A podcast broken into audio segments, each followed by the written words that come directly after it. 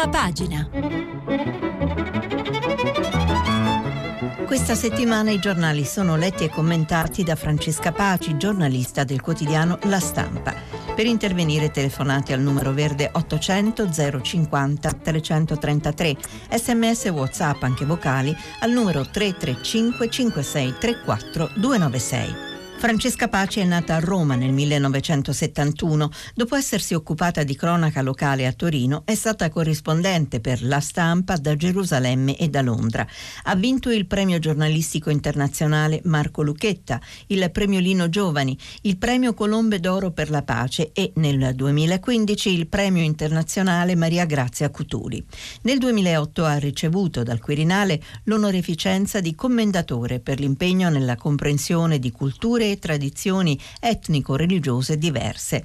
Tra le sue pubblicazioni ricordiamo Se chiudo gli occhi muoio, editrice La Stampa 2015, e l'ultimo libro Ede che mala, Un amore ad Auschwitz, tradotto in spagnolo e in polacco. Buongiorno a tutti e ben ritrovati. Eh, questa è Francesca Paci, sono stata appena presentata e è lunedì 6 gennaio e mm, quindi Innanzitutto buona Befana. Vi ricordo anche che ehm, mentre io leggerò i giornali per voi stiamo pubblicando i vostri messaggi anche vocali sul sito di Radio 3. Eh, allora sono particolarmente mh, contenta di occuparmi di questa rassegna stampa in questa settimana perché gli esteri che sono eh, l'argomento di cui mi occupo principalmente sono protagonisti eh, in questi giorni, in queste ore. Prima di cominciare quindi a leggere che cosa eh, sta succedendo eh, in, um, in, Iraq con il Parlamento che ha votato eh, per mandare via le truppe americane eh, dopo le, l'uccisione del, um, del capo dei, del, delle forze armate iraniane ehm, Soleimani e, vi leggo una piccola eh, nota sulla Befana eh, che è sulla prima pagina del Messaggero a cura di Maria Latella. Il valore della festa, dice Maria Latella, le generazioni si dividono a partire dai bambini che vivevano nell'attesa della Befana. Ricorda Maria Latella che ehm, il, il, 6 gennaio, festa dei bambini, eh, era stato cancellato ed ha ottenuto alla fine nell'85 che il giorno feriale ritornasse festivo. La festa che era stata abolita nel 77 tornò in auge almeno per un po', ma resta soprattutto per i bambini di centro-sud. A Roma il giorno del 6 gennaio le bancarelle di Piazza Navona era ed è ancora un appuntamento irrinunciabile. La Latella ci racconta che era bambina negli anni del boom economico, cresciuta nel Lazio, il Babbo Natale non lo considerava proprio, ma pensava alla Befana. Ecco, tutto questo per dire, chiosa Maria Latella, che a forza di cercare emozioni, inventare esperienze, capita di scoprire che gran parte di quel che si faceva noi ieri, oggi non si potrebbe replicare più, perché semplicemente la fiaba si è andata lentamente spegnendo. E insomma è un ricordo a festeggiare la Befana. Allora, ora par- passiamo agli argomenti di esteri, e, mh, anche se per altri ci, saranno, eh, ci sarà poi lo spazio per la politica, ma cominciamo appunto dall'Iran. Per l'Iran parto dal mio giornale eh, La Stampa e mh, mm, quello che appunto vi stavo raccontando è che eh, dopo, ehm, dopo, la, eh, che, insomma, dopo quanto eh, gli americani, l'uccisione di Soleimani eh, in Iran, il Medio Oriente è, è in grande agitazione. E, mh, mm, Francesco Semprini, a pagina 7 della stampa, ci racconta intanto per cominciare una delle prime conseguenze che potrebbero esserci. L'Iran riprende la corsa alla bomba atomica. Scrive Semprini, da Teheran arriva la notizia che la corsa all'arricchimento dell'uranio proseguirà senza restrizioni in base alle sue esigenze tecniche. L'Iran si ritiene di fatto libero da tutti i limiti sul numero delle centrifughe stabiliti nell'accordo del 2015 sul nucleare. E questo è uno dei tanti aspetti della, della crisi eh, che Giordano Stabile nella pagina precedente inviato a Beirut della stampa eh, sintetizza così. Il Parlamento iracheno approva una risoluzione per espellere le truppe americane dal paese e mette a termine la missione di addestramento antiterrorismo della Nato che coinvolge anche militari italiani. È l'ultimo sviluppo della crisi apertasi dall'uccisione di Qassam Soleimani. Fra Baghdad e Washington si è aperto un fossato soprattutto di fiducia e sottolineato dal premier dimissionario Mahdi i deputati curdi e quelli sunniti si sono astenuti, e, ma eh, Hezbollah in Libano ha chiamato all'azione, eh, alla reazione militare.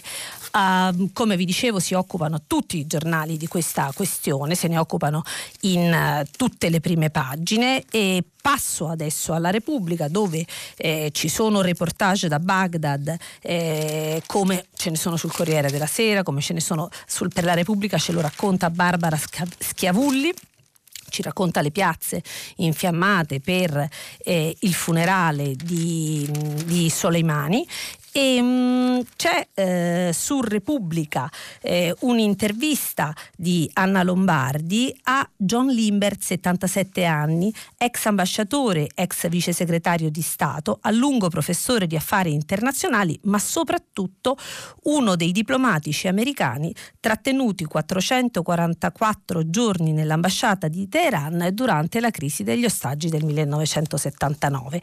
E Limbert dice fondamentalmente questo. La tragica esperienza di ostaggio mi ha fatto apprezzare particolarmente la mia professione, ossia la diplomazia. E mh, mm, alla domanda del perché una decisione così grave presa dal presidente americano Trump, quella di innalzare lo scontro con l'Iran, lui risponde. E, mh, mm, Trump vuole andare nella direzione opposta a quella dei predecessori. Cancellare l'accordo sul nucleare è stato un errore, perché dopo 40 anni non siamo certo diventati amici degli iraniani, ma avevamo stabilito un canale di comunicazione. La direzione intrapresa ora potrebbe provocare un nuovo disastro eh, in Medio Oriente. E, ehm, il disastro in Medio Oriente diciamo, non è cosa di questi giorni, ma eh, decisamente eh, la tensione si è alzata eh, moltissimo. il Corriere della Sera apre, eh, l'Iran lascia gli accordi sul nucleare, eh, c'è un reportage da Baghdad eh, di Lorenzo Cremonesi ehm, che ci racconta della zona verde, i razzi, l'attesa di una città pronta al peggio, una città divisa tra l'altro perché eh, ci sono quelli che piangono la morte di Soleimani, i filo iraniani, ma ci sono anche gli altri. Le piazze che in Iraq da um, da settembre ottobre chiedono la fine della politica settaria, la fine dell'influenza di Teheran, piazza Tahrir e che in questo momento temono di essere schiacciati in mezzo. E, ecco, sul Corriere della Sera eh, mh, c'è anche un'intervista eh, interessante di Andrea Nicastro fatta eh, a Beirut eh, con eh, un amico del generale Soleiman. Ehm, Nicastro comincia così: Non basta Google per capire chi è Anis Nakash e ce lo spiega. Il Libano eh, negli anni 70 era l'Università del terrorismo internazionale e Nakash un professore capace di insegnare ai primi pasdaran iraniani e poi alle prime milizie libanesi di Hezbollah quello che c'era da, da, da imparare. Ecco. E, ehm, mh, prima di essere amico del generale Soleimani eh, è stato amico di Carlos lo Sciacallo, il super terrorista con cui sequestrò 60 ostaggi nella sede OPEC di Vienna nel 1975. Quindi eh, a questo Nakash ehm, Nicastro eh, chiede appunto di eh, Soleimani, chi fosse Soleimani e Nakash risponde in ogni discorso, lettera, preghiera chiedeva il martirio, sperava che accadesse, mai visto uno così. Era responsabile responsabile dell'intera regione, eppure era come un qualunque soldato in prima linea. Generale è pericoloso, bene, seguitemi. L'ho visto agire così sempre, a Guta, in Siria. Eh, ecco, que- questo dettaglio ci ricorda il ruolo che ha avuto Soleimani nella repressione eh, delle, di, di, quella che in Siria è cominciata come una rivolta contro il regime di Bashar Assad nel 2011 e poi è degenerata in una feroce eh, guerra civile ancora, che ancora si combatte. E, mh, mm, si chiede quindi a Nakash cosa succederà ora? Eh, la decisione principale è presa, non ci sarà un'operazione speciale per vendicare il generale, ma si perseguirà il suo obiettivo strategico, cacciare gli USA dalla regione. Il Parlamento iracheno ha votato perché gli americani se ne vadano. Ancora gli si chiede qual è il ruolo di Russia e Cina in questo scenario. In comune con noi hanno i nemici, risponde, l'imperialismo americano e l'estremismo sunnita. Sanno che è meglio fermare qui la gente dello Stato islamico, altrimenti se li ritrovano in Cecenia, in Dagestan, nello Xinjiang. Ancora sul Corriere c'è un piccolo pezzettino interessante eh, sulla ehm, minaccia eh, di Trump che eh, alla reazione di, ehm, dell'Iran e degli Hezbollah eh, che hanno mostrato immediatamente i muscoli annunciando vendetta, Trump ha replicato di eh, essere pronto a colpire 52 siti iraniani. Ecco, il pezzettino è ehm, di Viviana Mazza eh, bombe sui tesori storici, il no che unisce i rivali. Ecco, non appena la minaccia di colpire 52 luoghi anche culturali iraniani in risposta ad un eventuale attacco contro gli Stati Uniti è stata trasmessa da Trump, da Trump via Twitter, dai profili di centinaia di persone sono cominciati a piovere uno dopo l'altro messaggi indignati, ci scrive eh, Viviana Mazza. Eh, ovviamente c'è stato quello del ministro degli esteri iraniano eh, Mohammad Javad Zarif, ma ehm, anche da chi come la deputata americana democratica Alexandria Ocasio-Cortez eh, è mh, certamente non a favore dell'Iran, eh, si ricorda che un attacco simile sarebbe un crimine di guerra.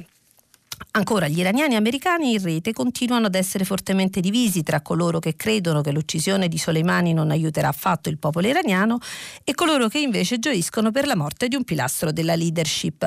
Di certo però il tweet di Trump non è stata una mossa che gli ha conquistato fan tra gli iraniani di ehm, America. Ehm, ecco, quindi mh, c'era questo eh, aspetto eh, importante considerando che eh, la, la, rappresaglia minacciata eh, dall'Iran eh, può aprire scenari eh, imprevedibili. Mm, ci sono tre militari anche uccisi in Kenya e, e adesso cominceremo a vedere tante piccole, probabilmente tante piccole azioni di eh, guerriglia asimmetrica, come ci hanno spiegato eh, in questi giorni gli esperti, che verosimilmente sarà la reazione eh, iraniana. E, mh, a proposito di questo, eh, volevo leggervi ehm, anche dal mattino eh, una, ehm, un editoriale di Mauro Calise che parla dell'Europa, parla del silenzio dell'Europa su questa crisi e il titolo è proprio Se l'Europa resta attonita. Potrà apparire umiliante, ma non abbiamo alternative. Il silenzio dell'Europa nello squarcio della notte iraniana non sorprende, fa parte di uno scenario cui ci siamo da tempo rassegnati. Non abbiamo intelligence sufficiente, ci manca unità decisionale, difettiamo di armi e uomini adeguati alla sfida. Siamo semplicemente impotenti. Questa debolezza ha i suoi vantaggi, continua Calise, ci consente di rimanere defilati, non esporci, improvvisarci mediatori, sperando che le truppe schierate e la diplomazia salvino almeno la faccia. E, però il contesto è diverso. Oggi l'opinione pubblica americana giustamente si interroga sui limiti che la presidenza imperiale sta varcando, un sistema istituzionale in cui il potere di guerra e che guerra è nelle mani di un leader capriccioso e volatile.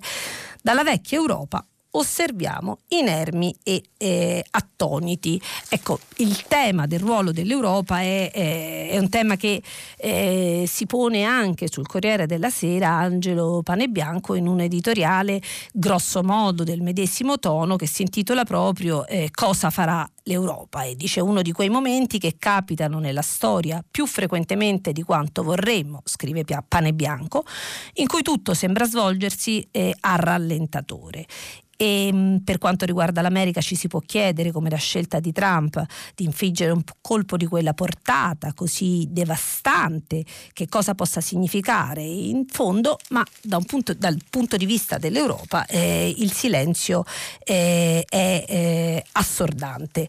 Um, ancora sto cercando su questo tema di cui, come vi dicevo, eh, parlano tutti quanti. E, um, si parla in tanti modi. Ecco, quindi sul libero Giovanni Sallusti eh, la prende invece in un'altra maniera. Il titolo è Scoppia il tifo per l'Islam. Abbiamo i talebani in casa e racconta Sallusti di come governo, giornali e TG piangano per l'eliminazione del boia iraniano antisemita e per evitare le retorsioni di Teheran si prostrano verso la Mecca. Ecco, il titolo Abbiamo i talebani in casa non è esattamente correttissimo perché l'Iran eh, in, in, Iran non sono talebani, anzi gli, gli iraniani eh, subito dopo ehm, l'inizio della guerra in Afghanistan eh, affiancarono gli Stati Uniti nella guerra contro i talebani in Afghanistan, ma il senso è questo, dice Sallusti, non lo sapevamo, ma viviamo nella 32esima provincia della Repubblica Islamica dell'Iran, perché tale si sta eh, rivelando in questi giorni questa disgraziata penisola. E dice che eh, appunto i gruppi editoriali, i media governativi, i politici pulcinelleschi, gli intellettuali sono sempre organici alla parte sbagliata che eh, è eh, per Giovanni Sallusti quella dell'Iran, insomma ha, ha avuto l'impressione che eh, ci sia stato uno mm, sbilanciamento nel condannare eh, la mossa del presidente Trump e nel difendere invece in qualche maniera le ragioni dell'Iran. Ma ehm, alla eh, crisi iraniana se ne affianca un'altra non eh, meno importante. Ehm, la, quella della, della, Libia, della Libia dove eh, la Turchia è pronta a schierare i suoi soldati eh, in, in, favore di Tripoli e eh, dove ehm, l'Italia ha degli interessi eh, significativi. E, ehm, quindi sulla Turchia appunto che cosa eh, sta succedendo vado a pagina 5 del eh, messaggero e dove Valentina Errante eh, sintetizza un po' il quadro. Eh, sbarcati i soldati curdi in Libia, vertice eh, UE sempre più lontano, Ci, avrebbe dovuto esserci, dovrebbe esserci tuttora un vertice eh, dell'Unione Europea domani a Tripoli, ma eh, sembra un po' sospeso. Il vento di guerra adesso in Libia soffia ancora più forte. L'annuncio ufficiale del presidente turco Erdogan è arrivato in serata. I suoi soldati sono già in viaggio verso Tripoli per fornire aiuto militare al governo del premier al-Sarraj contro le truppe del generale Khalifa Haftar, che da mesi tenta di conquistare la capitale. La diplomazia ha fallito, un intervento graduale, il nostro scopo è far sopravvivere il governo legittimo di al-Sarraj, commenta Erdogan. L'esercito turco è lì per garantire un cessate il fuoco, non per combattere e per cercare di evitare tragedie umanitarie. Non escluso che a pesare nelle valutazioni di Erdogan possa essere stato anche l'attacco al collegio militare di Adaba a sud di Tripoli, un'esplosione provocata da un missile che sabato sera ha ucciso almeno 28 persone. In uno scenario sempre più critico sembra destinata a sfumare la missione dell'Unione europea prevista per domani. La decisione comunque eh, sarà presa eh, questa mattina, quindi ne sapremo più eh, nel corso della giornata. Eh, crisi in Libia eh, molto, molto, preoccupante, eh, come dicevamo, e mh, mm, vado a pagina 8 di Repubblica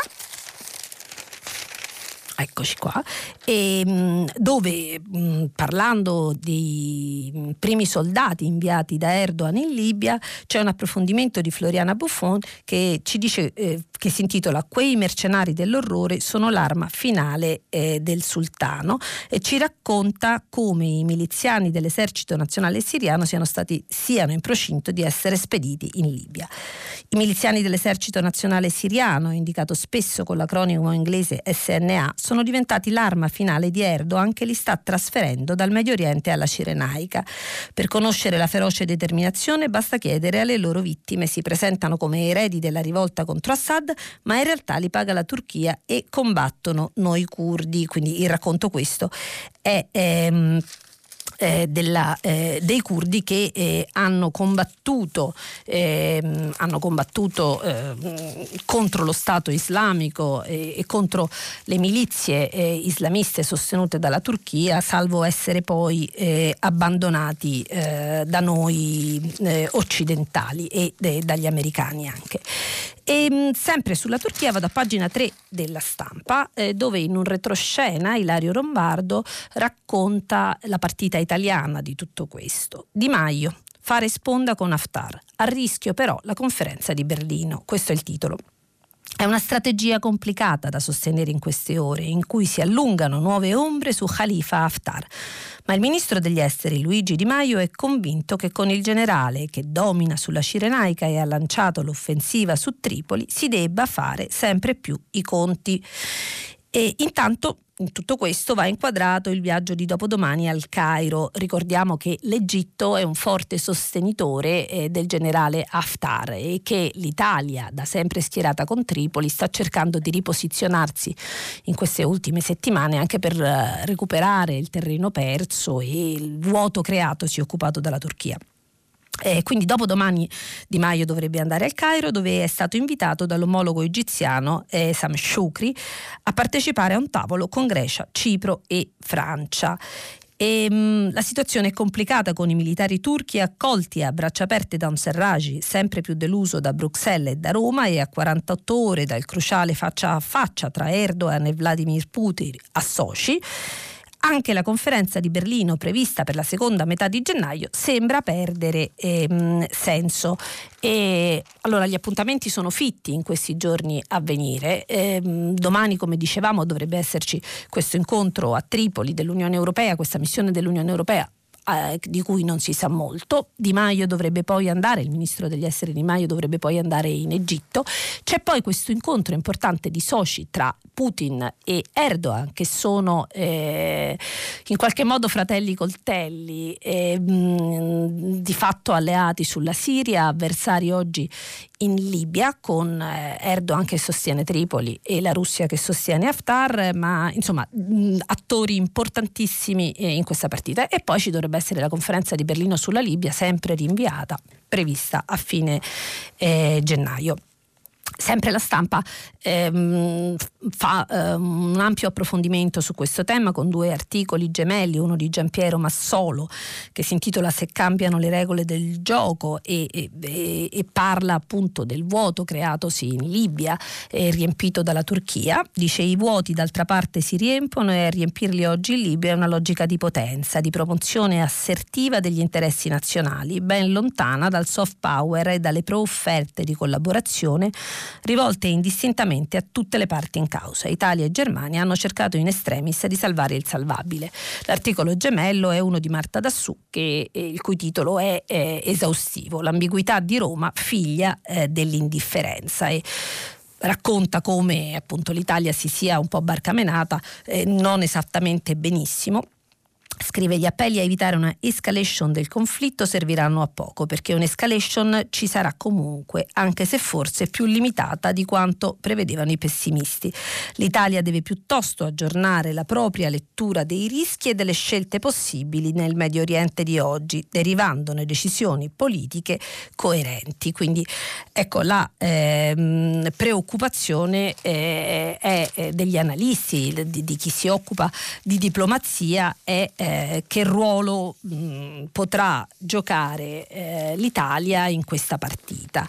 E, mh, ancora sto per chiudere il capitolo eh, sulla Turchia, eh, ma volevo leggervi ehm, dal giornale e il giornale che oggi eh, apre sul conto segreto di Di Maio e Soci, un, sul tesoretto grillino, eh, ma a proposito della Turchia, ecco quello che volevo leggervi è ehm, un, un allarme ehm, che riguarda anche l'Italia sulle conseguenze di quanto sta avvenendo in questo caso in Turchia. L'articolo è di Chiara Giannini, è in prima pagina e titola così La Turchia invade la Libia, Roma massima allerta per la messa di Francesco.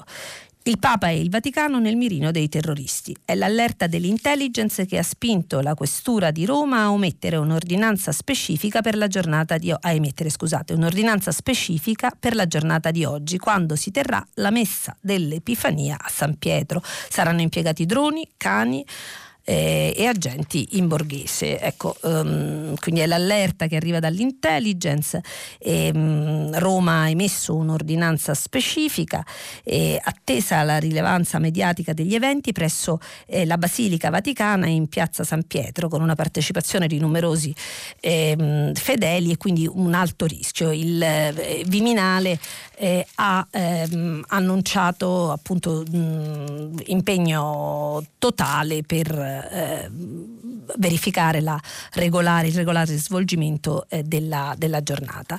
Eh, ecco, questa partita eh, è, è, molto complicata, la seguiremo per tutta la settimana, se ne continuerà a parlare, è l'apertura di tutti i siti nazionali e internazionali, quindi eh, nonostante l'interesse per la politica eh, italiana che di solito i giornali eh, hanno come centrale, questa volta gli esteri ci trascinano eh, a, a, partecipare del mondo. Però veniamo anche alla politica eh, italiana, politica italiana che eh, ha di fronte un gennaio pieno di appuntamenti per tante ragioni, verifiche di governo, ehm, il voto sulla Gregoretti che riguarda Salvini, l'inizio eh, del 2020 e la prescrizione. Ecco, um, tante tante eh, questioni eh, sul tappeto che la crisi internazionale però ehm, mette anche ehm, talvolta un pochino da parte. Allora io eh, comincerei qua con eh, un articolo di Luca Ricolfi un editoriale di Luca Ricolfi sul Messaggero che si intitola così La nuova destra 5 Stelle e le conseguenze che verranno. È vero che la politica italiana assorbe tutto, anche i colpi di teatro più pirotecnici, e tuttavia non riesco a non farmi una domanda. L'espulsione del senatore Gianluigi Paragone, decretata pochi giorni fa dai probiviri dei 5 Stelle, sarà ricordata fra qualche anno come il gesto fatale che fece implodere la supernova grillina? E la domanda e il tema è importante perché in questo gennaio, come vi dicevo, che, che ha di fronte a sé tante verifiche per il governo, per la maggioranza giallorossa, eh, la crisi interna ai 5 Stelle con l'uscita di Paragone ha aperto mh, altre, eh, altre, finestre con tanti punti di domanda. Continua Ricolfi, no, la domanda mi è sorta pochi istanti dopo, quando le agenzie hanno battuto un'altra notizia, che Alessandro Di Battista, il più irrequieto dei discepoli di Grillo, dava il suo pieno sostegno a Paragone. Eh, questo è successo. Ricordiamo anche che eh, Di Battista poi eh, è entrato anche nella crisi iraniana, condannando eh, duramente l'intervento di Trump un presidente che solo pochi mesi fa aveva definito il migliore di sempre, diversamente da quel golpista di Obama. Questo disse Di Battista su eh. Comunque torniamo alla crisi ehm, dei 5 Stelle che scrive appunto Luca Ricolfi, mh, mm, vede l'avvicinamento di Di Battista a eh, Paragone. E continua. Secondo Di Battista, Paragone ehm, è l'eroico difensore dell'ortodossia 5 Stelle e non un eretico. E da oggi il Movimento 5 Stelle ha due voci, quella del ventriloquo Grillo che riesce a far credere che le parole che mette in bocca Di Maio siano di Di Maio stesso e quella di Di Battista che ha improvvisamente deciso di dire parole proprie, ossia di non nascondere più il proprio giudizio radicalmente negativo sull'alleanza con il PD, un partito eh, come si evince dalla citazione precedente che egli disprezza. E, ehm, mh, più in breve, quel che potrebbe succedere è che a staccare la spina al governo del traditore Conte non siano né Zingaretti né Renzi troppo preoccupati di perdere poltrone e seggi in Parlamento, ma siano invece inaspettatamente un manipolo di senatori e deputati ex grillini cui l'attuale governo proprio non va giù. Eh, ecco, ehm, questo è, eh, era Luca Ricolfi sul Messaggero eh, parlando di, eh, della crisi ehm, in corso ehm, all'interno del Movimento 5 Stelle. E prendo la Repubblica che ehm, apre con una intervista a due pagine eh, al Premier Conte e ehm, un'intervista eccoci di, firmata da Stefano eh, Cappellini, eh, il cui titolo è I nostri soldati eh, restano. Ehm, a proposito della crisi internazionale, in Iran si è anche parlato dei militari italiani che sono impegnati in quelle zone, ne abbiamo circa quasi mille in Libano, pressoché altrettanti in Iraq e quindi è, c'è grande preoccupazione per i nostri militari. Conte quindi eh, dice i nostri soldati ehm, eh, restano. E, mh, mm, vi prendo qualche stralcio dall'intervista di, di Conte. Eh, la prima domanda è Presidente Conte sulla crisi Iran eh, ehm, Uniti il governo italiano è stato quasi silente eh, si tratta di un sostegno implicito all'azione di Trump e cautela E lui risponde: La cautela in una situazione come questa è d'obbligo. In questo momento tutta la nostra attenzione deve essere concentrata ad evitare un'ulteriore escalation che rischierebbe di superare il punto di non ritorno. E poi Cappellini gli chiede: Salvini vi accusa di avere una politica estera inesistente. E, mh, Conte replica, ho sentito poco fa il presidente iracheno Salih e parlerò presto con la cancelliera Merkel e continuerò a mantenere in queste ore i contatti con tutti i eh, principali leader. Quindi la posizione dell'Italia è quella di cercare di far dialogare eh, questo, questo mh, mm, litigioso eh, Medio Oriente. E, mh, Uh, lei ha ricevuto un endorsement diretto da Trump poco prima della formazione del suo esecutivo e mh, mm, gli chiede ancora Cappellini, ma governa con una forza il PD naturalmente vicina ai dem eh, americani. Rischia di essere un'altra contraddizione? E mh, mm, Conte replica, nel governo c'è piena condivisione dell'assoluta centralità del rapporto transatlantico, come dimostra ad esempio la presenza del ministro Guerini a mio fianco al vertice NATO di Londra dello scorso dicembre. E, mh, mm, poi gli si chiede se Francia e Turchia in Libia non si muovano con più nettezza rispetto a noi e Conte replica non abbiamo nessuna vaghezza, solo coerenza. Dal primo giorno abbiamo detto che l'offensiva su Tripoli avrebbe solo generato altra violenza e non avrebbe mai condotto a una soluzione sostenibile. Siamo stati purtroppo dei buoni eh, profeti. A maggior ragione non crediamo che ora intervenire militarmente a favore dell'una o dell'altra parte possa contribuire alla stabilità. Quindi è passato Conte a parlare del, del Iran, dove la posizione italiana è quella di cautela, incoraggiamento al dialogo tra le parti, eh, alla, mh, alla, Turchia, dove siamo decisamente più eh, in primo piano e dove però, come ehm, ci raccontavano um, altri colleghi prima, non sappiamo che cosa succederà del vertice previsto per domani. E, mh, poi anche politica italiana per quanto riguarda e Conte sulla Repubblica e, e, e, Cappellini gli chiede di autostrade, vede margini per un compromesso o è giusto seguire la strada della revoca della concessione? Un'altra delle partite che impegnano eh, il governo giallorosso, quella della revoca di autostrade. Conte replica, stiamo per chiudere questo dossier, ci confronteremo all'interno della maggioranza perché tutti siano coinvolti nella dimensione politica della decisione finale, ma è evidente che a fondamento di tale decisione ci dovranno essere valutazioni valutazioni tecnico-giuridiche sull'inadempimento del concessionario. Solo così rispetteremo la memoria delle vittime della tragedia del Ponte Morandi e garantiremo la tutela degli interessi pubblici. La chiusura eh, è, ehm, ricordando una famosa frase di Conte, eh, Capellini gli, die, gli, chiede, lei disse del 2019, sarà un anno bellissimo, si sente di ripetere la previsione? E Conte replica, ci sono le condizioni per dare al Paese ehm, le risposte che chiede al, eh, al governo. E, mh, L'Italia quindi ehm, ancora più eh, in difficoltà di altri paesi in questo momento, dove le vicende estere eh, aggiungono pressione sul governo che già diciamo che non avrebbe bisogno di ulteriori eh, pressioni. Um, un altro degli editoriali che riguardano questo, questa posizione del governo italiano a cavallo tra le difficoltà interne e quelle dello scenario internazionale è sempre su Repubblica quello di Stefano Folli che si intitola La tempesta e il giunco. Ecco, ehm, il titolo è esaustivo, è molte cose che abbiamo già detto, ma il senso è questo, c'è una tempesta in atto e l'Italia sembra ehm, un pochino fragile, un pochino fragile come, come un giunco.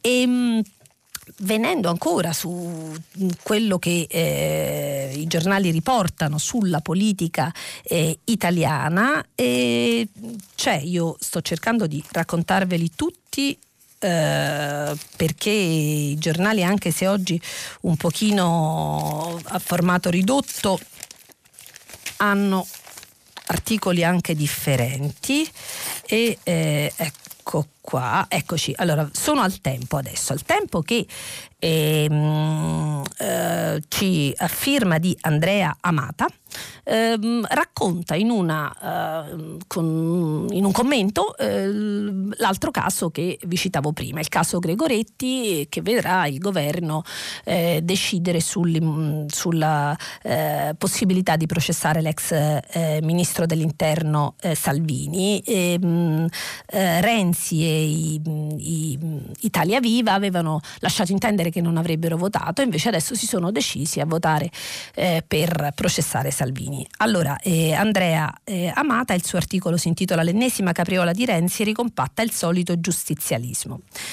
Matteo Renzi continua a fare il ballerino e si esibisce nell'ennesima piroetta, abbandonando la linea Maginot del garantismo per reclutarsi nel plotone di esecuzione che vuole processare Matteo Salvini, reo di aver difeso i confini nazionali. Renzi alcuni giorni fa dalla tribuna del Senato si era fatto promotore di una ringa in difesa dell'autonomia della politica dalle invasioni di campo della eh, magistratura. Invece il senatore di Rignano sull'Arno ha ceduto all'opportunità ghiotta di consegnare il leader del Carroccio al fanatismo di una componente separata seppure minoritaria della magistratura politicizzata. Tornando al caso Gregoretti, nei cinque giorni famigerati del 26 e 30 luglio, in cui si sarebbe consumato il sequestro contestato, la Presidenza del Consiglio interloquiva con Bruxelles per lo smistamento dei profughi e dunque non si può eludere la verità di essere stata informata sulla sosta dell'imbarcazione nel porto di Augusta, ai cui ospiti venne peraltro assicurata assistenza sanitaria e ehm, alimentare. E, ehm, ecco il caso della Gregoretti avremo modo di parlarne ancora perché eh, poi man mano che magari l'attenzione eh, si ridurrà un pochino sull'Iran eh, nei prossimi giorni arriverà la resa dei conti con eh, Salvini. Sulla politica interna vi eh, segnalo sul Corriere della Sera un articolo a pagina 15 interessante sui cambi di casacca, è un articolo di Franco Stefanoni e fa il conto dei cambi di casacca in Parlamento. Siamo a quota 66 2017. L'aula è immobile, dice eh, Stefanoni, con il Conte bis sono già 67 gli eletti che hanno cambiato casacca. Eccola qui la fotografia istantanea del Parlamento. I gruppi che hanno subito più defezioni sono quelli di governo, i 5 Stelle erano 222 e sono 214 e il Partito Democratico che ha perso 17 senatori e eh, 29 deputati. E, mh, eh, sto per chiudere con eh, la eh, politica italiana. Eh, vi segnalo ancora sempre su Repubblica un'intervista a Rula Gebreal. Ehm, nei giorni scorsi c'è stata la polemica, eh, la giornalista eh, araba israeliana do- era stata invitata ad affiancare la conduzione di Sanremo, poi c'è stato un retromarcia e mh, viene intervistata da Repubblica e, e lei ehm, in questa intervista dice qualcuno si è spaventato che venisse offerta una ribalta a italiani nuovi, a persone diverse come me che appartengono a un'Italia inclusiva e tollerante. E, sostiene di essere stata eh, attaccata appunto dai sovranisti. Ehm, dai sovranisti. Uh, chiudo con la politica italiana con un articolo della Verità sulla Verità dove Maurizio Del Pietro prende le difese di Paragone e, si, e, il titolo è Paragone è quel che è, ma i censori sono peggio. Non so quanti Volta Gabbana ci siano in Parlamento, a occhio direi molti, come molti sono stati nelle passate legislature e però i giornali hanno deciso di prenderne di mira uno e soltanto uno e quindi parla di Paragone e, eh, e, chiude comunque dicendo eh, sì lo confesso se il grellino pentito riesce a fare lo sgambetto al Conte bis sono pronto a dargli una medaglia. Purtroppo temo che non accadrà e non per colpa sua ma per tutti gli altri volta gabbana di cui giornali e onorevoli sembrano non accorgersi. In realtà appunto come vi dicevo c'era questo lungo articolo sui volta gabbana eh, comunque è un tema interessante. E, um, un pochino di eh, cronaca e tristemente ovviamente c'è, eh, ce l'hanno un po' tutti quanti i giornali, prendo il Corriere della Sera eh, perché ha una grande foto e un articolo firmato da Beppe Severnini, eh, la festa poi un ubriaco al volante, uccisi sei ventenni ed è ehm, quanto successo eh, ai turisti eh, tedeschi eh, in Alto Adige. Eh, un'auto molto veloce, un guidatore molto ubriaco, una notte d'inverno nella valle più settentrionale d'Italia, sei turisti tedeschi falciati e uccisi, altre 11 persone ferite, 4 gravemente. È accaduto tra sabato e domenica in Valle Aurina, in Alto Adige. ecco, mh, in tanti appunto parlano di eh, questa tragedia degli incidenti automobilistici che eh, ci riporta, eh, i giornali ne hanno parlato in superabbondanza, mh, delle due povere ragazze uccise a, Fra- a Corso Francia. E su questo vi segnalo un articolo di Flavia eh, Amabile sulla stampa che è andata proprio a Corso Francia e è andata a raccontare cosa sta succedendo in queste sere. Il titolo è Sfidando di notte il semaforo rosso e poi tra virgolette Dai, proviamo ad attraversare. E sul luogo dove sono state investite e uccise due sedicenni eh, tutti hanno fretta, pedoni ed auto. Quindi Flavia è andata lì e l'inizio è proprio così. Ci proviamo, Bru? Dai, risponde Bruno, e iniziano a correre. Sono le 4 di notte di Corso Francio a Roma, avranno al massimo 20 anni. Il semaforo è verde per le auto e rosso per i pedoni, ma loro lo sfidano ridendo. Ecco, non, non c'è in realtà molto da ridere. E, ehm, mh, vado al foglio Vado al foglio dove eh, c'è eh, sulla prima pagina eh, un articolo ottimista, i, i, venti del nuovo decennio, e ci parla dei, eh, de, dei, giovani, per modo di dire, italiani, per modo di dire perché parla degli under 50, che si faranno strada. Vi leggo l'attacco perché è divertente. Se fossimo un mondo migliore sarebbe una classifica di under 40 o addirittura under 30 o un listone da Vanity Fair americano presentato in una grande serata con tappeto rosso, ma qua tocca accontentarsi farsi, essendo quel paese in cui l'importante è arrivare a 70 anni con le analisi e la glicemia a posto e quindi 20 under 50 da tenere d'occhio. È divertente, ci sono tra gli altri Davide Dattoli, eh, Imen Bularajan, eh, comunque sono eh, diciamo under 50 che si occupano di innovazione, cibo, cinema, arte, diplomazia, tanto Instagram e attenzione poca politica. Ve lo segnalavo perché eh, sempre sui giovani, ai giovani si dedica ehm, Ilvo Diamanti eh, su Repubblica. Ah, ci sto arrivando, Ilvo Diamanti su Repubblica. E eccoci qua. Ilvo Diamanti su Repubblica, i, pa- i, giovani del paese altrove, dice Ilvo Diamanti, e dice l'attenzione verso i giovani è un elemento costante nel dibattito pubblico, leader politici e istituzionali vi fanno spesso riferimento, raramente però l'argomento ha ottenuto il rilievo dedicato al capo dello Stato del discorso di fine anno di pochi giorni fa. Ecco, e poi parla delle sardine, parla dei giovani impegnati nell'ambiente e tante altre cose. E sul Fatto Quotidiano vi segnalo un articolo molto interessante su... Um, Uh, il business del fascismo. Vola il duce, vale 2 milioni. È un articolo, aspettate, eh, ci sto andando, che sta pagina 4 e 5, di Pietro eh, Mecarozzi che racconta come eh, a Predappio, ma non solo, eh, le, i vini del Duce, le magliette, eh, le magliette anche sportive, insomma, siano eh, l'indice di un'economia che eh, vede mh, un budget giornaliero di spesa di 40 euro a testa ai tantissimi che vanno a visitare la, il luogo natale del, del, Duce.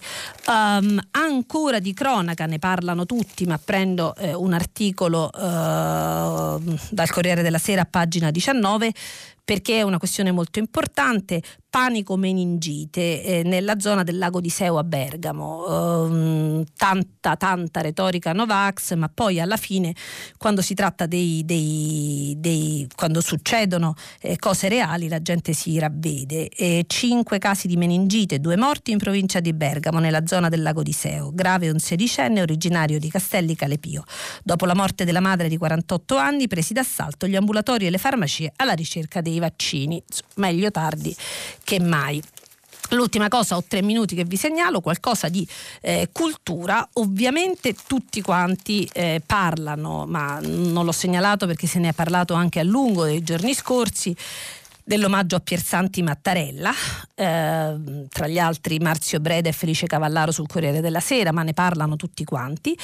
E, mh, perché ieri il presidente Sergio Mattarella era a Palermo e ha visitato la tomba del fratello Piersanti ucciso 40 anni fa e mh, escono vari libri, ne esce anche uno a cura di Giovanni Grasso che è una biografia appunto eh, di Piersanti eh, Mattarella e ancora sul fatto c'è uh, una segnalazione di un libro in uscita che si chiama Indagine su Eichmann di Fabio Galluccio, editori Oltre, ed è una, una, una storia del eh, criminale di guerra eh, che mh, mm, al, al quale, del quale la filosofa Hannah Arendt seguì il processo a Gerusalemme e lo raccontò poi nel saggio La banalità del male, un saggio troppo spesso utilizzato in maniera un po' retorica, la banalità del male sembra che possa essere qualsiasi cosa, non lo è.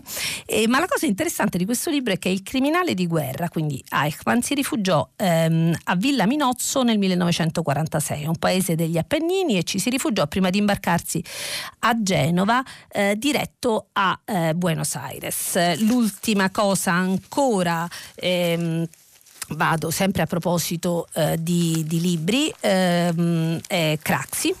Eh, anche qua se ne parla molto, ma io vi segnalo Mario eh, Aiello sul Messaggero e, mh, mm, sono gli ultimi pensieri di, di, Craxi che ora divengono pubblici, anche di questo si è già parlato, ma ci si torna sopra perché sembra che potranno diventare presto un libro.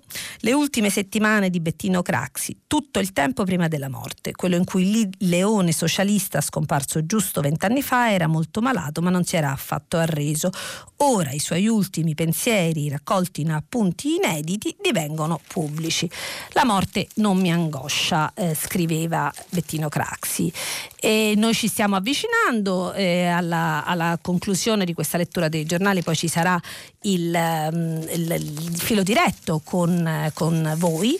E um, vi segnalo soltanto eh, una storia a pagina 16 della stampa eh, di, un, di Hamza eh, Elawarz, un migrante che è arrivato a Pantelleria con il windsurf, è un giovane tunisino e mh, mm, si cerca di capire come eh, abbia potuto ehm, arrivare al porto di Pantelleria eh, con la bandana in testa, la t-shirt con la bandiera tunisina bagnata e, eh, e appunto appunto il windsurf. È arrivato a Pantelleria, la storia di Laura Anello, anche altri eh, la, la, raccontano. E, mh, adesso eh, dopo un breve stacco eh, cominceremo, vi aspetto domani poi per eh, di nuovo la lettura dei giornali, ora il filo diretto.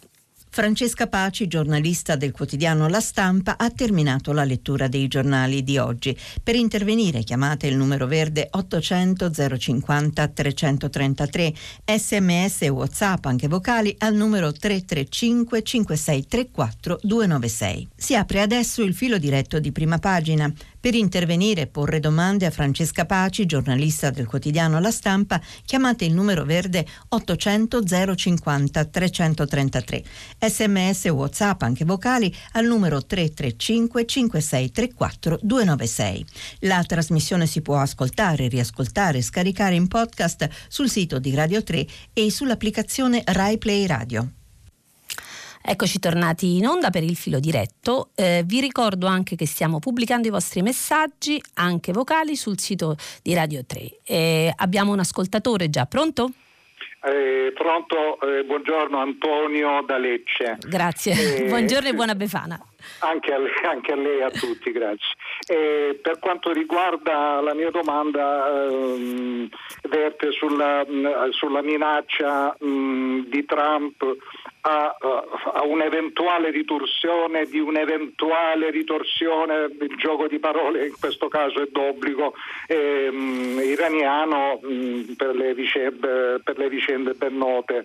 E io sono dell'opinione che la, la, la semplice mh, minaccia di, di, di, di, questa eventuale ritorsione eh, sui siti mh, archeologici di fama mondiale perché culturali, lui chiama culturali, ma è chiaro che sono quelli che poi eh, sono stati abbondantemente massacrati dall'ISIS, eh, dai talebani, eh, in passato, ehm, quindi la, la, la semplice, questa semplice minaccia eh, dovrebbe essere um, un, un, reato perseguibile uh, a livello internazionale. Eh, volevo sapere la, la sua opinione. Grazie. E, grazie. a lei. Eh, allora, su questo avevo ehm, letto letto ehm, un articolo sul Corriere della Sera di un piccolo articolo di Viviana Mazza che raccontava appunto come eh, stando al polso dei social questa eh, minaccia di colpire 52 siti, tra cui anche quelli archeologici, abbia sollevato un coro di indignazioni abbastanza trasversali che vanno ovviamente dall'Iran ma fino a, ehm, agli Stati Uniti, dove notava l'articolo è interessante, ehm, appunto si, abbia, abbiano reagito male anche eh, gli iraniani americani. Gli, italiani, gli iraniani emigrati in America sono eh, generalmente mh, più piuttosto eh, antiregime, eh, anzi eh, mh, ci furono anche alcuni eh, importanti eh, studiosi ed analisti iraniani eh, dietro alla decisione del, del, presidente Bush nel 2003 di invadere l'Iraq. Quindi questo per dire che quella minaccia ha avuto condanne ehm, trasversali, insomma, anche al di là dell'oceano.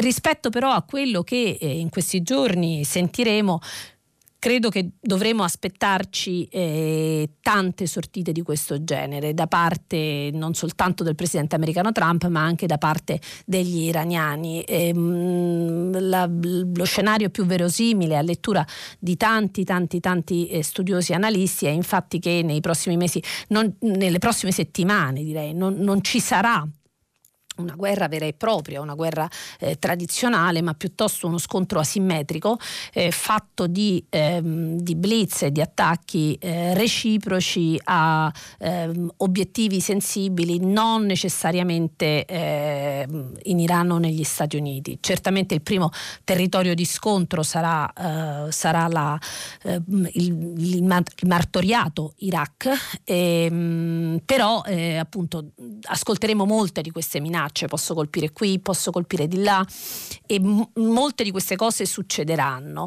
E nel frattempo bisogna vedere cosa farà la diplomazia, perché la diplomazia non dobbiamo dimenticarci che al di là di eh, tante parole comunque lavora sempre nell'ombra, addirittura addirittura prima di, di, del, del, disastro dell'ultima settimana eh, tra Stati Uniti e Iran era in corso anche una trattativa, fu mediata dalla Svizzera per il rilascio reciproco di ostaggi, a, di, ostaggi scusate, di prigionieri eh, tra Iran e, e, e, Stati Uniti all'inizio di, di, dicembre, mediato dalla Svizzera, e comunque anche tra l'Iran e il suo arcinemico eh, Riyadh, l'Arabia Saudita, sostenuta dagli Stati Uniti, eh, erano fino a poco tempo fa in corso delle trattative mediate per esempio tra gli altri dall'Oman, eh, anche in qualche modo dal Kuwait. Quindi annunci, eh, rappresaglie, probabilmente guerra asimmetrica, ma vediamo che cosa succede eh, sotto tutto eh, in attesa di un altro ascoltatore. Vi leggo i messaggi che stanno arrivando. Allora c'è un signore che non si firma da Torino che dice di usare la parola vallo invece di endorsement, di non usare parole italiane.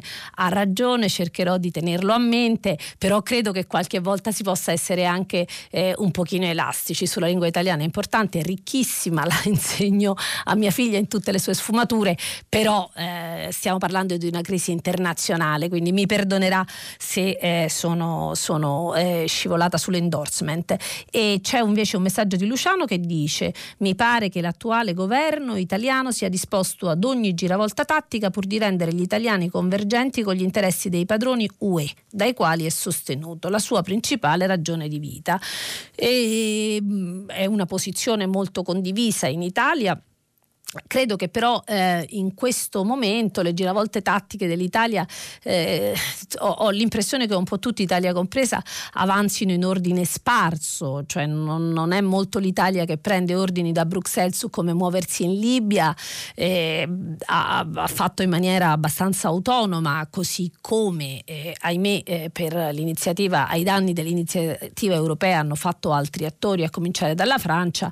E, e quindi mh, mm, sì, eh, c'è, una, eh, c'è, un allineamento alle posizioni europee nel chiedere moderazione eh, in uh, Iran, nel chiedere dialogo, nel chiedere de-escalation, ma insomma se, se questa è eh, la direttiva europea non, non, non, è una direttiva così dissennata in questo momento, credo che la guerra non, non se la auspichi nessuno. C'è un ascoltatore? Pronto? Sì. Come si chiama? Ecco. Buongiorno. Buongiorno, mi chiamo Santi e parlo dalla provincia di Enna. Grazie. Allora, eh, l'argomento è questa recente polemica che è sorta dopo che il segretario di Stato Mike Pompeo americano non ha incluso il, l'Italia nel numero dei paesi amici da allertare eh, riguardo alla crisi che c'è nel Medio Oriente dopo l'assassinio del generale. Allora, quello che dirò magari poi verrà eh, considerato solito, mh, la solita presa di posizione del pacifista di turno. Molti giornalisti politici sono stati si sono risentiti fortemente perché l'Italia non è stata inclusa. Ma se noi ci riconosciamo nella Costituzione che dice che l'Italia ripudia la guerra come mezzo di risoluzione dei conflitti internazionali e sappiamo cos'è la guerra, no? È il mandare a macello eh, milioni di persone come è stato nelle, nelle grandi guerre, dovremmo essere solo contenti se l'Italia non viene inclusa in questo numero di stati che dovrebbero mettersi in allerta per una guerra ed eventualmente essere coinvolti. Quindi è facile cantare l'inno di Mameli eh, perché appunto è l'orgoglio nazionale, però la Costituzione che in cui appunto dovremmo riconoscerci tutti, dice un momento, la guerra non è il sistema giusto per risolvere i conflitti, quindi non sono d'accordo con tutti questi giornalisti e non sono pochi e, e uomini politici che invece appunto hanno mostrato tanto risentimento per questa esclusione. Tutto qua.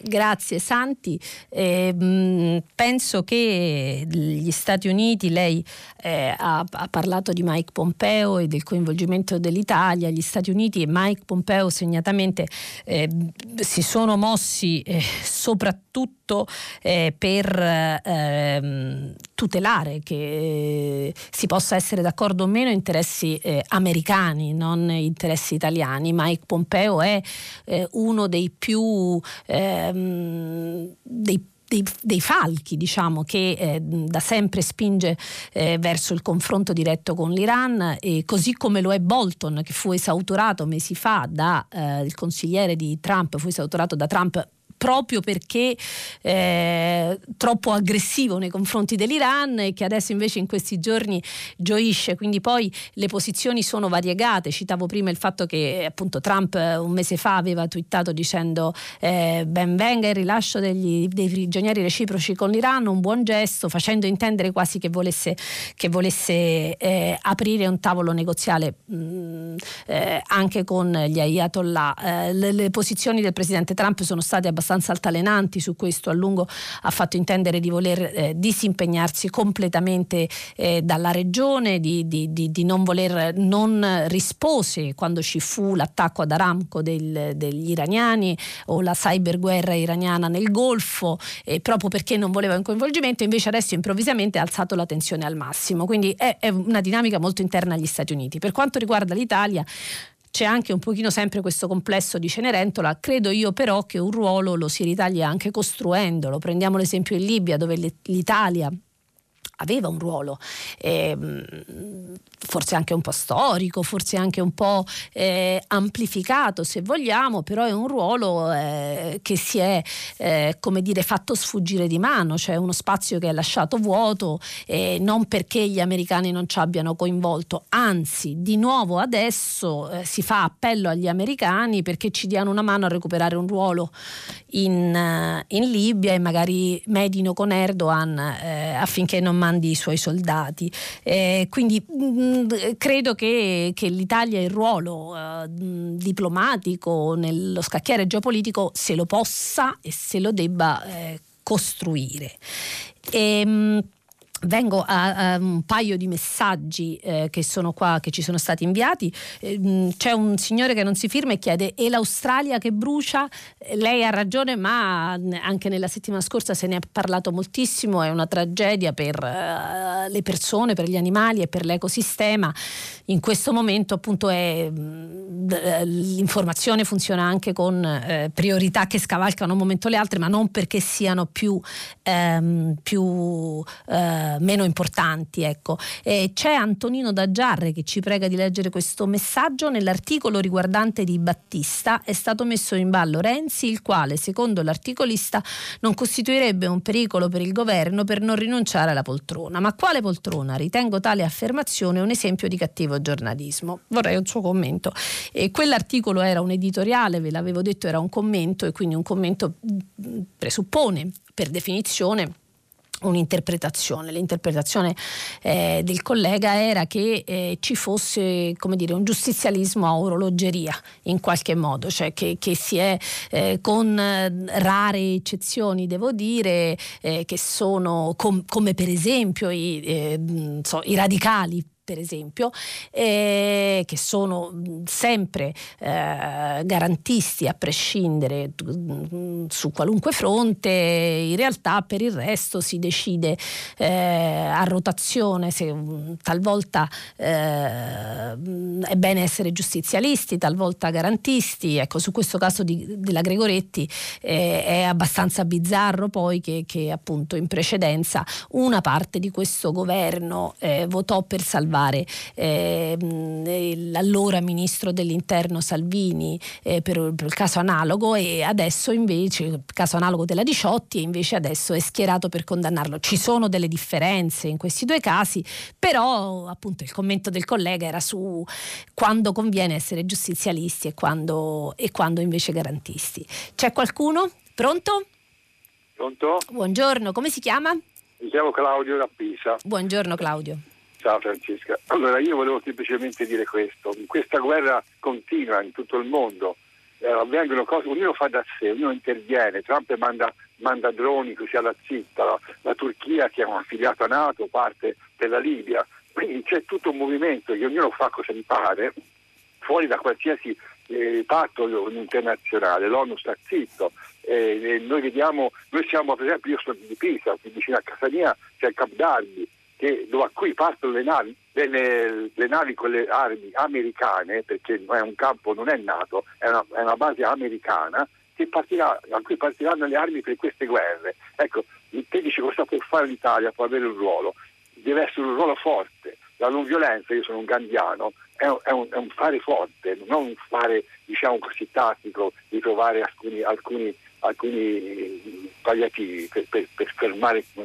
Io penso poi L'altra cosa che volevo dire, però porterei al discorso lontano, è la questione energetica che sta dietro a tutto questo. Questo, questo, questo stravolgimento del Medio Oriente ritorna a essere alla base di tutte queste guerre di posizione per la gestione energetica, eh, con, con, anche con Israele che si presenta su questo scenario. Comunque è la, è la questione delle, delle, delle, associazioni internazionali, Nato e, e ONU e cose varie che no, non hanno nessuna voce in capitolo in queste guerre continue del mondo. Grazie. Ah, allora, grazie mille. E, ehm, dunque, io credo che eh, ci sia uno scenario eh, radicalmente cambiato rispetto a quello che anche la mia generazione conosceva crescendo, quello del, del, del mondo del Novecento. lei dice gli organismi internazionali, gli organismi internazionali cita le Nazioni Unite. E, sono in grande difficoltà, sono in grande difficoltà eh, perché anche perché eh, stanno rinascendo dappertutto eh, gli interessi nazionali. Il mondo che si pensava che dopo le due guerre mondiali nel Novecento avesse trovato eh, un modo di dialogare attraverso gli organismi internazionali sembra essere tornato invece alla casella di partenza e voler porre avanti a quelli degli altri gli interessi nazionali. Mm, questo è il mio punto di vista, in un momento in cui in realtà nulla è più eh, sbagliato di questo, perché n- nulla come in questo momento può essere risolto agendo da attori solitari. Guardiamo la Libia, dove Francia e Italia si contendono qualcosa che nessuno delle due potrà poi gestire, che invece a livello europeo potrebbero certamente eh, tenere in mano meglio. Però c'è un altro punto che volevo dire. Lei parla del, è vicino a Pisa, partono le navi con le armi americane. Eh, ecco, noi siamo molto concentrati sulle armi americane e ci mancherebbe in questo momento guardiamo eh, quello, che, eh, quello, che, sta succedendo in, in, Iran. Ma gli americani non sono più l'unico eh, eh attore, l'unica superpotenza eh, sullo scenario internazionale. E ci si dimentica sempre della Russia che si è guadagnata eh, un posto di primissimo piano eh, a partire dalla Siria dove aveva soltanto delle basi eh, vicino alla Takia e fu proprio Soleimani a, a persuadere Putin eh, a intervenire in Siria in salvataggio di, del presidente Assad e, e, Putin è un attore che presente non soltanto in, in Siria, non soltanto in ehm, Libia, ehm, nel Nord Africa, già nel Sahel, in Medio Oriente, anche ehm, sulla questione israelo-palestinese, ehm, è un partner anche ehm, della Turchia con cui parla sulla Siria e con cui si sta confrontando sulla Libia e dialoga con Riyadh. E poi c'è la Cina. La Cina è un attore silenzioso, in uno dei tanti articoli che non sono riuscita a leggervi questa mattina si parlava anche di come la Cina ci sia come attore in Libia eh, come eh, taccia, ma diversamente da eh, quanto successo nel 2011 quando fu presa di sorpresa. questa volta sta saldamente dietro a Tripoli per ehm, anche la ricostruzione. Il pacifismo gandiano è, è bellissimo e lei lo preservi sempre, ma non sempre purtroppo si può risolvere tutto con il pacifismo. Dalla seconda guerra mondiale l'Italia non sarebbe uscita senza una resistenza che è stata anche armata, quindi è importante è giusto, ma eh, va, va, coltivato nella consapevolezza che esistono poi anche altre, altre strade. E c'è qualcun altro? Pronto? Sì, pronto, buongiorno. Buongiorno. Sono Gisella Buongiorno Gisella dall'Elba. Eh, buongiorno e buon anno. Buon Volevo anno. approfittare della sua competenza dei rapporti internazionali per chiederle se ci può spiegare bene gli attuali rapporti tra Iran e Iraq.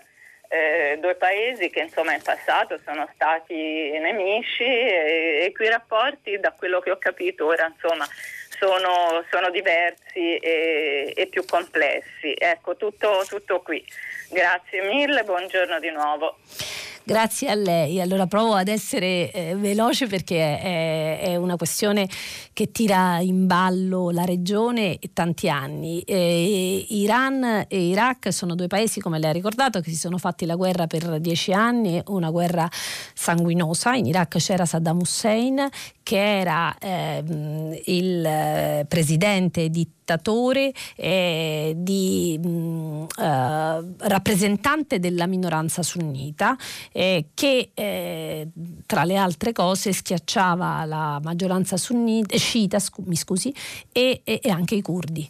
Mh, in Iran c'era la eh, teocrazia instaurata dal 1979 e mh, Uh, e una teocrazia sciita. Eh, I due paesi si scontrarono per eh, dieci anni con l'Occidente, segnatamente gli Stati Uniti, che sostenevano eh, Saddam e, mm, e, poi c'è una fase cui, in cui si parla meno di quanto succede in questi due paesi, nonostante continuino ad esserci molti rapporti, ma la faccio breve, si arriva al 2003, quando gli Stati Uniti decidono di invadere l'Iraq eh, sulla storia delle armi di distruzione di massa, di cui poi molto sappiamo che non c'erano, ma eh, era veramente un, eh, era all'epoca, oggi lo raccontano anche gli americani, un disegno, eh, un disegno eh, anche ideologico. Eh, in quel momento, già all'epoca, mi ricordo i corrispondenti americani scrivevano che eh, i falchi vogliono andare a Baghdad, ma i super falchi vogliono andare a Teheran.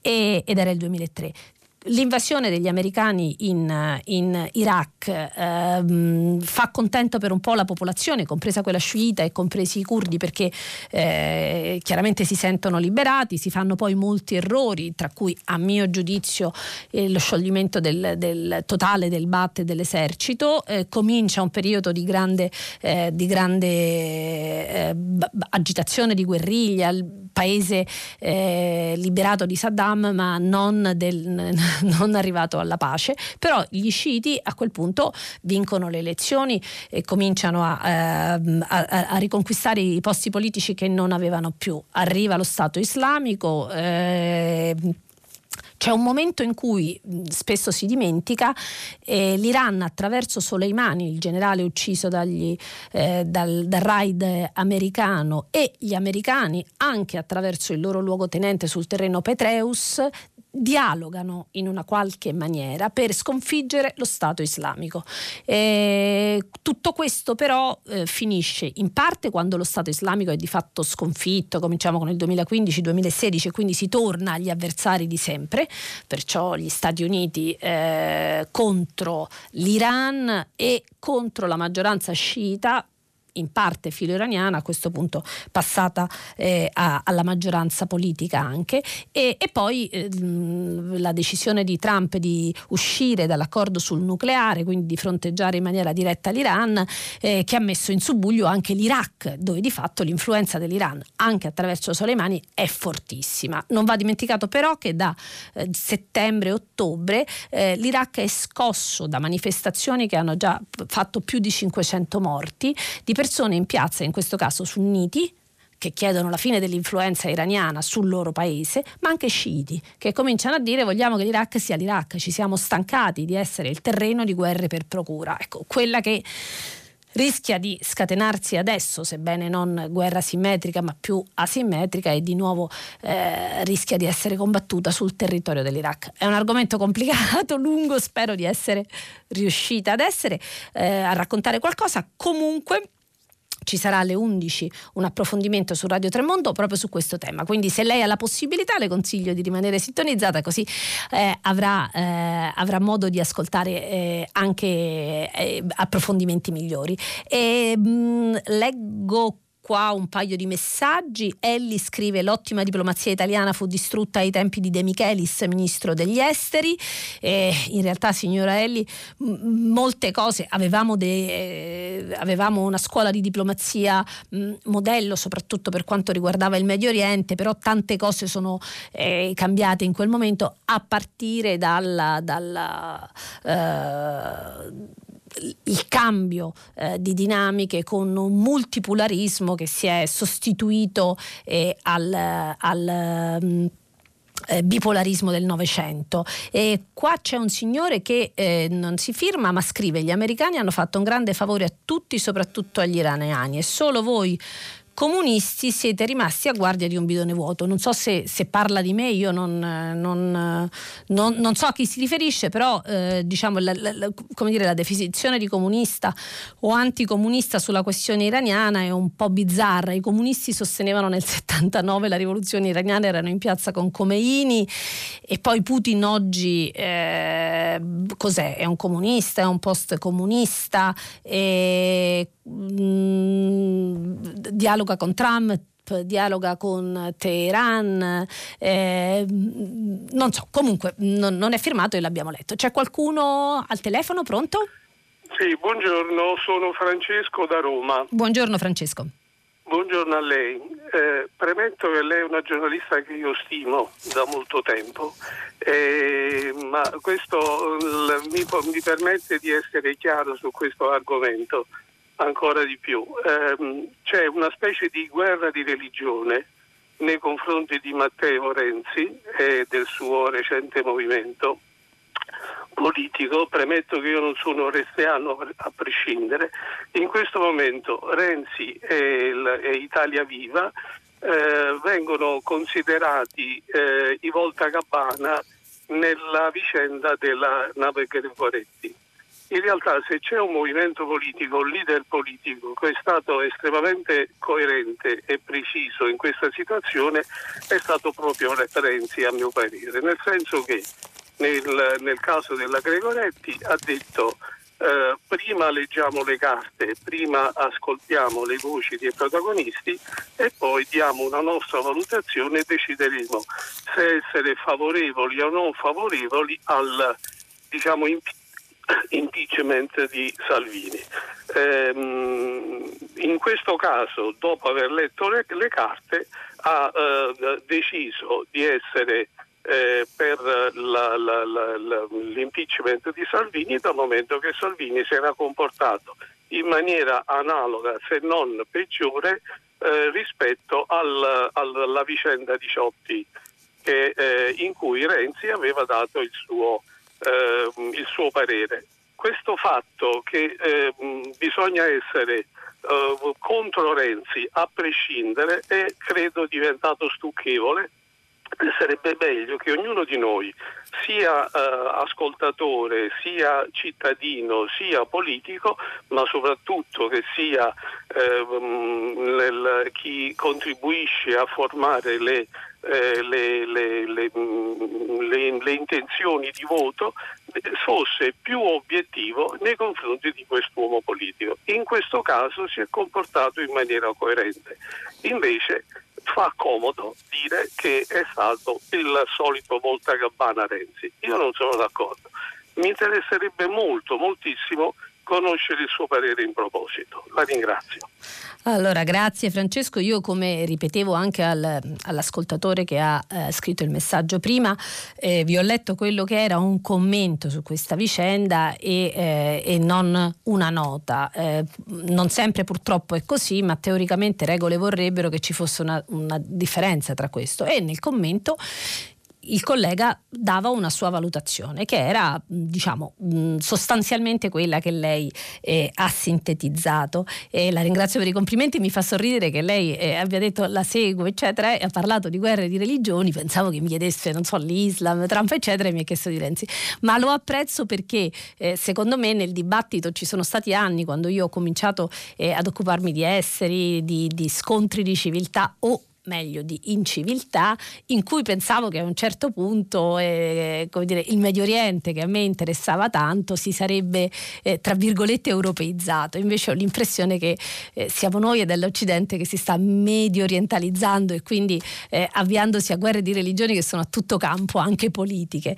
E, ehm, però per quanto riguarda la questione della Gregoretti. Eh, come dicevo, io eh, ho letto questo commento perché oggi i giornali erano pieni di tante cose e mh, non c'era, tranne eh, quell'accenno che io ho fatto non c'era molto su ehm, questa questione su cui il Parlamento si confronterà eh, a breve. Ecco, eh, non, non, so se ci sarà modo di tornarci in questa settimana in cui io sono qui con voi, eh, perché appunto ci sono tante altre cose, ma insomma a un certo punto arriverà questa cosa. E, mh, dicevo prima, al netto di, delle differenze che ci sono tra il caso di Ciotti e il caso Gregoretti, eh, dove, dove, appunto ehm, il governo Conte 1 eh, che allora eh, governava con Salvini ministro dell'interno eh, votò per proteggere Salvini sulla questione della nave di Ciotti. E, ehm, adesso il governo Conte bis, che ha una nuova componente che è quella del PD, ma ha una vecchia componente che è quella del Movimento 5 Stelle, dello stesso Premier Conte, si accinge a condannare Salvini in maniera abbastanza netta. Eh, chi è stato, diciamo, in bilico, eh, parlando come diceva lei di voler leggere le carte, dicendo di voler leggere le carte, è stato Renzi Italia Viva. Avendo deciso orientandosi verso eh, la condanna eh, si è preso la, de, del volta cabana dal collega che scriveva quel commento.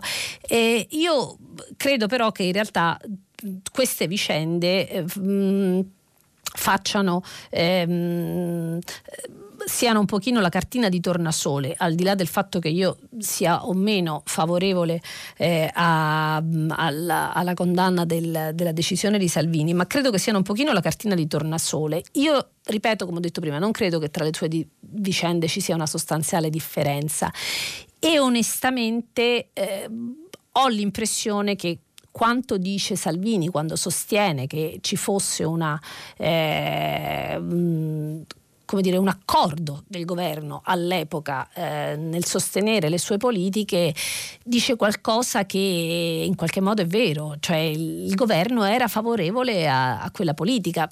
Segnatamente sulla Diciotti, sulla Gregoretti, eh, Salvini ha fatto di testa sua o meno, ma l'accordo politico eh, su quella maniera di affrontare eh, le migrazioni, del chiudere i porti, sul decreto sicurezza che di fatto ancora si è promesso di rivederlo, ma di fatto ancora è in vigore, ho l'impressione che fosse, che fosse abbastanza eh, compatto il governo su quella linea, insomma, con poche eccezioni. Quindi oggi anche nel momento che si parla di processare politicamente Salvini è comunque un dibattito un po' secondo me viziato dalla, eh, dalla partigianeria un pochino da stadio, per cui ora diciamo questo governo è l'antitesi di quello precedente, come se non ci fossero state delle cose in mezzo. Renzi eh, si è trovato in mezzo, è quello che ha detto eh, non voto, voto è, e, e, e, si è preso questo commento, ma è, è, in parte ha ragione, credo che in parte abbia ragione anche lei, cioè esiste un accanimento sul senatore Renzi che è eh, peculiare, ma questo è anche il prezzo che paga chi si espone più di, più di altri. E vediamo se ci sono qua altri messaggi. Mm, e allora, il primo ministro iracheno, eh, non, non, è firmato, ma questo è quello che dicevamo prima, il primo ministro iracheno dice che Soleimani era in missione diplomatica per rispondere a un'offerta di distensione dei sauditi, che così diventano quelli che hanno organizzato una trappola a Soleimani in missione diplomatica dopo averlo attirato con una falsa offerta eh, di pace. E, sì, adesso si moltiplicheranno le, eh, i retroscena, eh, non sappiamo bene. Di certo c'erano dei, dei negoziati in corso tra sauditi e iraniani, ma come dicevo prima, ce n'erano anche in una qualche maniera molto, molto, molto, molto sotto traccia tra, con, con, gli Stati Uniti. Quindi abbiamo bisogno di tempo per capire veramente cosa sia successo. Mentre invece qua c'è un messaggio serafino da Sassari, dice uso criminale e populista dell'automobile. Buongiorno da Sassari, città ideale per il clima e per andare in bicicletta, con la quale percorro 15 mila chilometri l'anno. Nessuno ruba le biciclette. Purtroppo anche ieri un criminale mi ha sfiorato sulla strada deserta e larga con una panda bianca sulla strada da Lubagno a Tergu. Che senso ha?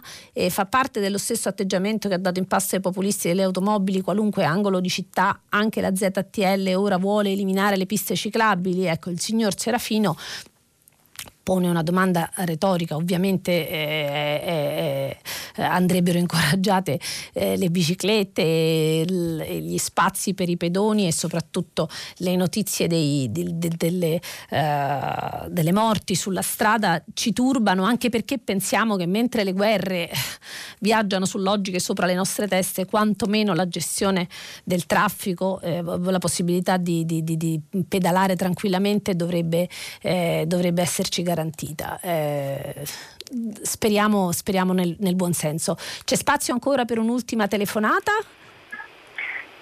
Buongiorno. Buongiorno, chi parla? Sono Ina dalla provincia di Trapani. Buongiorno Ina. E abbiamo parlato di guerra, io vorrei cambiare pagina, torno forse a un altro tipo di guerra, quella alla mafia. Il mio è un intervento di tipo commemorativo Vorrei ricordare che proprio oggi è, è l'anniversario della morte di Pier Santi Mattarella, sono 40 anni appunto eh, che la mafia lo ha ucciso. E Santi è il, la, il fratello dell'attuale Presidente della Repubblica, ma non va ricordato per questo, va ricordato perché appunto è stato un eroe della lotta alla mafia. Nel tentativo di modernizzare la regione siciliana infatti si era inimicato il sindaco Ciancimino che era il referente dei Corleonesi. Però ehm, ne approfitto per ehm, voler ricordare anche altri che sono caduti proprio nei primi giorni dell'anno, quasi la mafia volesse segnare un nuovo inizio sanguinoso. Il 5 gennaio dell'84 infatti è stato ucciso Pippo Fava, giornalista d'inchiesta che parlava di Cosa Nostra, del suo potere politico e affaristico. E il 4 gennaio del 47 eh, è stato ucciso a Cursio Miraglia, un uomo straordinario, eh, sindacalista e presidente della Camera del Lavoro di Sciacca, la prima Camera del Lavoro in Sicilia, per il suo impegno in ambito sociale.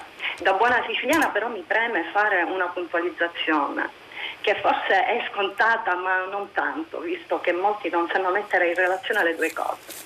Nella mia terra sicuramente la mafia è stato un fenomeno devastante e, e lo è ancora, odioso e deprecabile, ma eh, questa terra, io lo voglio ricordare, ha anche conosciuto eh, l'antimafia, non quella di facciata, non quella di copertina, non quella dei professionisti dell'antimafia, per dirla con sciascia, ma quella... Eh, pura, militante, agguerrita, che in qualche modo mi fa essere orgogliosa di essere siciliana.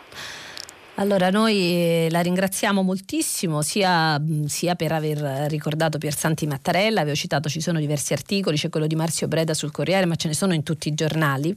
E sulla Repubblica c'è una lunga intervista di Salvo Palazzolo al testimone che racconta come vide il killer di Mattarella e lo inseguì con la Vespa, e quindi mh, diciamo un tema che lei ha fatto benissimo eh, eh, a ricordare e, e, ancora meglio ha fatto a ricordare la, la sua terra e, e, quanto spesso quando si parla di mafia si dimentica anche di chi non finisce sulle prime pagine dei giornali e, eh, ma si batte tutti i giorni eh, in, diciamo in prima persona. Ha parlato di, di Fava, non a caso il premio Fava è stato dato, è stato assegnato quest'anno al bravissimo collega di Avvenire Nello Sclavo che ha svelato molte trame di trafficanti eh, di uomini in, uh, in, in, Libia e tante altre cose riguardanti i migranti e quindi una testimonianza coraggiosa.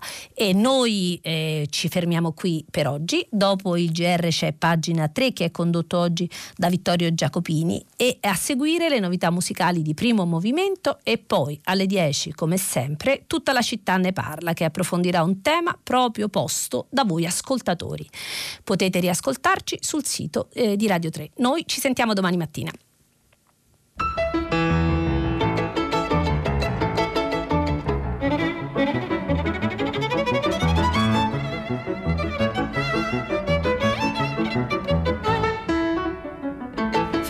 Francesca Paci, giornalista del quotidiano La Stampa, ha letto e commentato i giornali di oggi. Prima pagina è un programma a cura di Cristiana Castellotti. In redazione Maria Chiara Beranec, Natascia Cerqueti, Manuel De Lucia, Michela Mancini, Marco Pompi. Posta elettronica prima pagina chiocciolarai.it. La trasmissione si può ascoltare, riascoltare e scaricare in podcast sul sito di Radio 3 e sull'applicazione Rai Play Radio.